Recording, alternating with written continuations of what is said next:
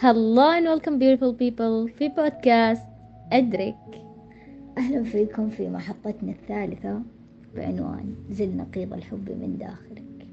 تكلمنا بالحلقة الأولى عن الحب والثانية كانت عبارة عن نقيض الحب واللي هو الكره.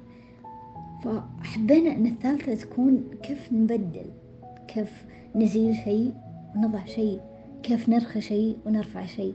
ذلك نتكلم اليوم عن طريقة إزالة نقيض الحب من داخلنا سواء كان بالعفو بالتسامح بالتقبل بالرضا حتى لو كان بالحب أو ارتقاء أو دعاء أيا كان. الأهم إننا نزيل هذا النقيض عشان مين؟ عشان ذواتنا. طبعا لن نسمح لنقيض الحب أن يسلب منا السلام والجمال والشعور بالحياة والنجاح. سنغلب عليه بإدراكنا.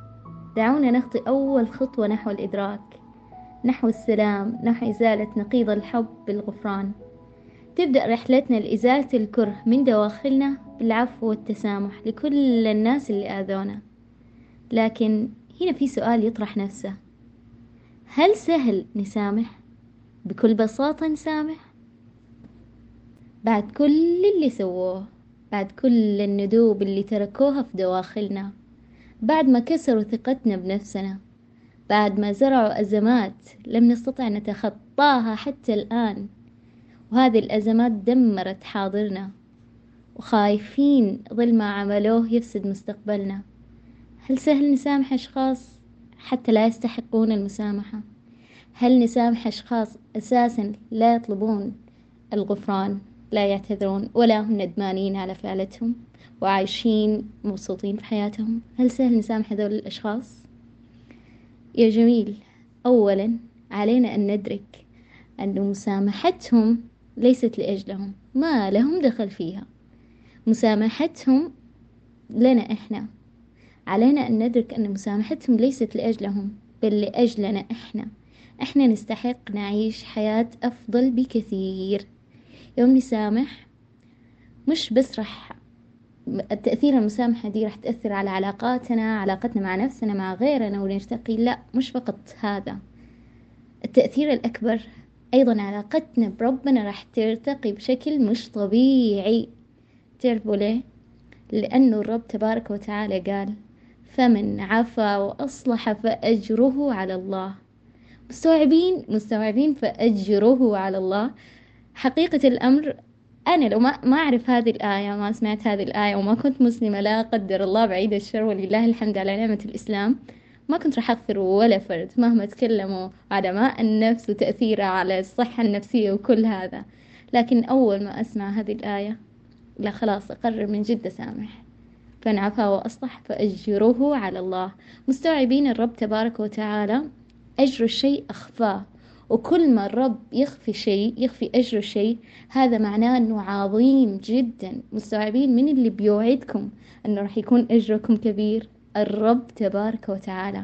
ما قال راح أدخلكم جنة عرضها السماوات والأرض. ولا قال حياة بحياتكم راح تكونوا مبسوطين وراح ترتقون وراح تنجحون وراح تعيشون حياة مرة جميلة ورائعة. الرب تبارك وتعالى ما قال إنه راح أكرمكم قدام البشرية كلها يوم القيامة. ونفتخر قدام الجميع إنه الرب بيكرمنا. ما قال كل هذا؟ فمستوعبين إنه الأمر راح يكون أكبر من هذا؟ أجرنا إذا سامحنا غيرنا. راح يكون مش طبيعي منا قادرين نتصورها لأنه أجرنا على ربنا. فالكريم يوم يجي يكرم حيكون كرمه مش طبيعي. فهذا من جد أعتقد إذا فكرنا فيها يساعدنا ويعيننا أنه نسامح نخطي خطوة. ونفكر في الأمر ونسامح. فعلا أعتقد الغفران واجب علينا بحق أنفسنا ولكن ما يجي بسهولة يعني أنا شخصيا في موقف في بالي الآن في هذه اللحظة أنا أقول لكم مستحيل أغفر. الحين بقول لكم إني ما راح أغفر. الحين أضمن لكم لو تسألوني بعد ستين سنة طيب بقول لكم لا لا ما راح أغفر. ولكن في مواقف عندي بقول أمم أوكي تبغون أغفر بغفر. آه في مواقف يمدينا نغفر فيها. دائما أقول لكم نبدأ من الصغير نبدأ من الخطوة الأولى ثم نفكر بالباقي خلاص خلونا الآن في البداية. يعني اليوم أغفر مثلا لأختك اللي قالت لك كلمة ضايقتك أو أغفر لأخوك لأنه ما وصلك السوق أو أيا كان نغفر بالبداية في الصغير ثم نبدأ في الكبير. ما أقدر مثلا تطلبوني أغفر لقاتل على طول فجأة. طبعا لا. تطلبوني آه، بدوفيلي متحرش مغتصب قاتل ما نقدر ما نقدر على طول نغفر لهذول الأشخاص ما نقدر. وأنا حاليا ما أصلا نغفر لهم. آه الغفران بالخطوات الصغيرة. لذلك إحنا بدأنا هنا عشان نبدأ كلنا الخطوات الصغيرة معكم. أنا أتمنى والله الذي نفسي بيده إني أتمنى الآن برفقتكم إني بعد كم سنة أقول لكم إي تذكرون لما قلت لكم ما راح للموقف الفلاني؟ أنا اليوم غفرت. وأنتوا أيضا. أبي تحطون ببالكم موقف تقولون لا ما راح أغفر. بعد مدة أنا ودي إن كلنا نكون غفرنا لهذا الموقف. أنا عندي موقف طفيف يعني هو والله الذي نفسي بيده إنه ما كان طفيف. والله تأثيره كان علي مو طبيعي. كانت عندي أستاذة درسني قرآن. أنا أحبها أنا جدا أحبها. أنا من شدة حبي لها كل أهلي يعرفون إني أنا أحبها. أنا من كثر ما أحبها كنت أشوفها جميلة. يعني كنت أشوفها أجمل ما خلق ربي لأني أنا أحبها. لأن أنا كنت أنا لأني كنت طفلة كنت أشوفها إنسانة كويسة ولكنها كانت العكس. مو بقول إنها سيئة ولكن تأثيرها كان سيء علي جدا. في مرة من المرات أنا أخذت هدية من المدرسة وأنا كنت في اعتياد إني دائما أوريها أي شيء يعنيني أي شيء يفرحني أنا أوريها دائما. فأخذت هذه الهدية من المدرسة ورحت عندها في الدوام بالعصر. آه كانت هي معصبة لأن حصل موقف يعني ما كان يدعي هذه العصبية ولكن عصبت. آه أنا وقتها كان عمري ممكن عشر سنوات أو اثنى عشر أو ثلاثة عشر يعني صغيرة. فلا إله إلا الله في نهاية الدوام أنا رحت أعطيتها شهادتي والهدية. قلت لها شوفي أنا جاتني هذه الهدية رمتها. يعني أنتم مستوعبين عظمة الأمر؟ أنا كنت مرة متحمسة عشان تجي النهاية وأنا أوريها هذه الهدية. أول ما شافتها ما قرت ما سألت ما رمتها. وقالت لي أنت ليش سويت الفعل الفلاني؟ يعني ما كان يدعي أنا ما غلطت بحقها أنا ما أذيتها ما ظلمتها. يعني آه، أنا أعتبره غلط طفولي يعني كذبة طفل كذبة بيضة. آه. يعني ما كان لها ضرر كبير. ولكنها أخذت الهدية رمتها. كان الموقف مرة غريب. يعني آه، خلاني أوقف بس ما أسوي شيء. لأني كنت طفلة ما سويت شيء. آه كان موقف جدا صعب علي. آه لين وأنا عمري تقريبا 17 18 أنا كنت أقول لأهلي هذه أنا ما راح أغفر لها. حتى إني كنت أقول لأخواتي هذا الموقف وكنت أقول لهم لا لا ما راح أغفر لها. ولكن الآن في هذه اللحظة أنا أحس أوكي. خلاص أنا غفرت لك. آه مو عشانها. آه لا هي ما حاولت تعتذر مني هي ما قالت لي شيء. أنا من أول ما طلعت من ال من المكان اللي هي فيه كانت على نفس الحال يعني ما كان في تغيير ما يعني ما اعتذرت ولا حاولت ولا أي شيء ولكن أنا غفرت ليش؟ لأني أنا ما بقعد بالكسر الدائم. إذا في بغض بداخلي لها بيكون هالكسر الدائم منها. أنا غفرت عشان يرمض الله ما تبقى مني. بس إحنا لازم نغفر عشان يرممنا الله. الناس ما راح يرممونا أبدا. الله ثم ذواتنا. بعد كذا ولا أحد ما راح يرممك أحد. أنا زعلتك أنت بترمم نفسك مو بأنا. أنا لأني بشر بنسى. زعلتك نسيت. قلت لك كلمة ضايقك نسيت. كلنا ننسى. أنت ما راح تنسى. أنت اللي راح ترمم روحك ترمم جرحك. بعد الله طبعا بعد, بعد الله. غالبا أنا قاعد أحس بشعور اللا شيء الحين ناحيتها. فأعتقد أن الله مسح على قلبي على طول. لذلك أنا أنصحكم في هذه الخطوة. ولكن لازم ننتبه لنقطة أن لازم نغفر الصغير حتى نوصل للكبير. ما نقدر إحنا نغفر على طول الكبير. لا بيكون جدا صعب علينا. لذلك أنا ذكرت أول وأذكر الآن خلونا كلنا سوا نعتاد على الغفران. أنا ما أغفر. أنا قاعد أقول لكم إن جدا صعب علي الغفران. صعب علي لدرجة لو مريت بشارع وناظرني ذكر قلت في نفسي اللهم إن نظرني بنظرة غير لائقة لنقف أمامك. أنا أبي يوقف قد قدام الله معي عشان نسأله في هذه النظرة. آه لهذه الدرجة أنا ما أغفر. ولكن إذا أنا بدأت في الخطوة الأولى راح نكمل سوا. لذلك أنا جيتكم الآن عشان نبدأ كلنا سوا عشان نخطي هذه الخطوات سوا. والأكيد بننجح بإذن الرحمن. آه لذلك آه اغفر الصغير حتى تبدأ بالكبير. اغفر لأختك لأخوك لأمك في الأشياء الصغيرة حتى أنت تعتاد على الغفران. الغفران إذا صار آه اعتياد صار شيء معتاد عليه والأمر كله هين والله بنعيش بسكون. وهذا السكون أنا دائما أطمح له. والأكيد أنتم من ما يبي سكون من ما يبي هدوء في حياته من ما يبي هدوء في داخله. كلنا نبي هدوء. أنا أكثر إنسان ممكن يبي هدوء دائما في داخلي فوضى. لذلك عشان نهدي هالفوضى ويرمم الله دواخلنا لازم إحنا نبدأ في مع نفسنا عشان يساعدنا ربي. دائما ربي يطلب منا أو يأمرنا بخطوة واحدة حتى يأتينا بعشر خطوات. لذلك أبدأ الآن. بعد ما عرفنا ليش إحنا نبي نغفر. سواء أول خطوة طبعا أو الأول بالنسبة لنا هو إننا غفرنا عشان أجل ربي. ثم غفرنا عشان يرمم الله دواخلنا وغفرنا عشان يعدي من داخلنا وغفرنا عشان نعيش بسكون وسلام وأمان. بعدين إيش؟ كيف بعرف إني غفرت؟ أو هل يا ترى أنا فعلا غفرت؟ أو لا. أنا غفرت ولا ما غفرت؟ يعني هل هذا كان غفران مؤقت؟ كيف أعرف؟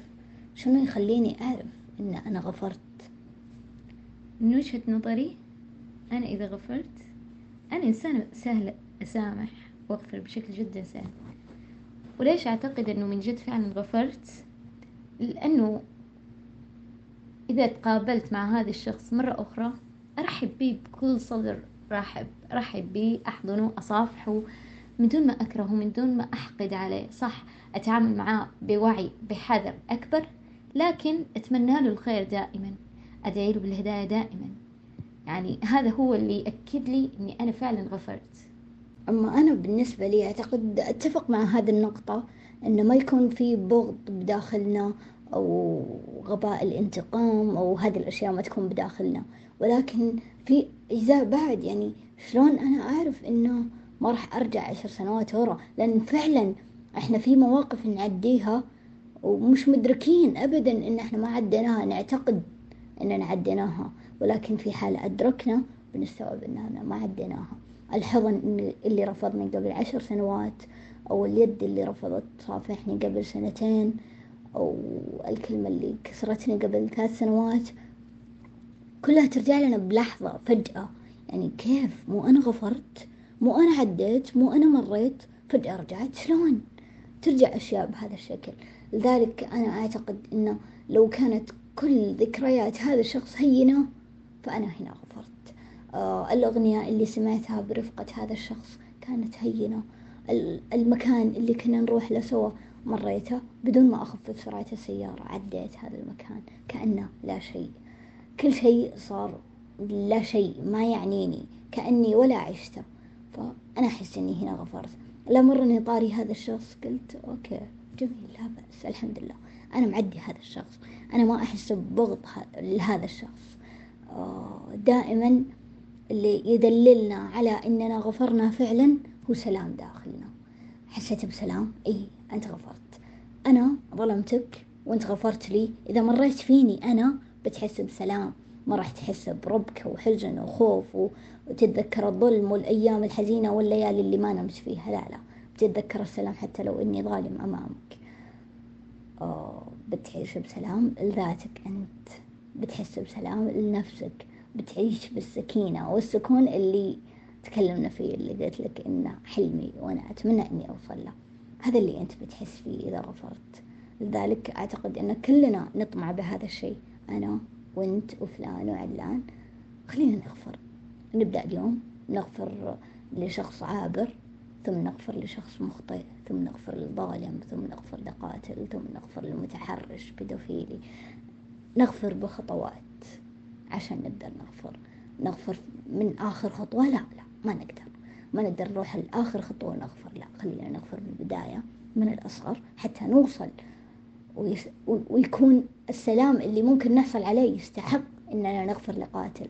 شنو السلام اللي بحس فيه إذا غفرت القاتل أوكي السلام رهيب راح أغفر. خليك خليك أنت وخليني أنا كلنا نوصل لهذه المرحلة. طب وانتي تتكلمي من باب الفضول طرح عندي كذا في مخي فجأة كذا سؤال. إيش رسالتك للناس اللي يعتقدون أن المسامحة هي بحد ذاتها ضعف؟ أن المسامح ضعيف الشخصية. ما عنده كيان. ساذج غبي بالألفاظ اللي يستخدمها. ما هي رسالتك لهذول الأشخاص اللي يفكرون بهذه الطريقة؟ بالعكس أنا ضد تفكيرهم ووجهة نظري مختلفة تماما عن وجهة نظرهم. آه، الضعف مو بهذا الشكل. غالبا إحنا نعطي تعريف للضعف تعريف ضعيف للضعف جدا ما يعبر عن الضعف ابدا. دائما نربط الضعف بالبكاء بالحزن بالمسامحة بالغفران. يعني كل الصفات الجميلة نربطها بالحزن عشان تبعدنا عن بالعفوا بالضعف عشان نبعد عن هذه الأشياء.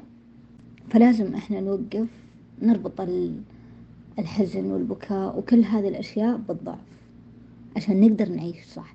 عشان نبكي إذا احتجنا بكاء نسامح إذا احتجنا نسامح نغفر دائما. نسوي كل فعل في وقته ما نخاف من الضعف. وإذا كنا ضعيفين عادي. مو لازم دائما نكون أقوياء. في مرة ممكن نصير فيها ضعفاء عادي.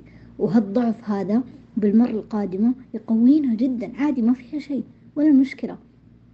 يعني أنا أعتقد أن هذا رأيي في نهاية هذا المطاف إذا بس فقط كلنا خرجنا بنقطة واحدة اللي هي كل ما سامحنا غيرنا كل ما سامحنا راح نرتقي نرتقي بتعاملنا مع نفسنا بتعاملنا مع غيرنا والأهم الأهم راح نرتقي مع الرب تبارك وتعالى. تعاملنا وعلاقتنا مع الرب تبارك وتعالى راح تتحول لمرحلة أخرى تماما. فهذا راح يدعمنا أكثر فهذا راح يدعمنا أكثر أنه نخطي الخطوة الأولى دام أنه أدركنا. إن شاء الله كلنا سوا راح نخطي الخطوة الأولى وربنا ييسر لنا لأنه هذا الشيء جدا صعب أن نسامح غيرنا جدا جدا صعب. لكن إذا نوينا راح نقدر. تمام؟ أدركنا؟ دعونا نخطي خطوة جميعا معا أصدقائي. وفي الختام نهاية المطاف بقول لكم انتظرونا في محطتنا القادمة بعنوان لتطفأ نيران جوفك. لتطفئ نيران جوفك.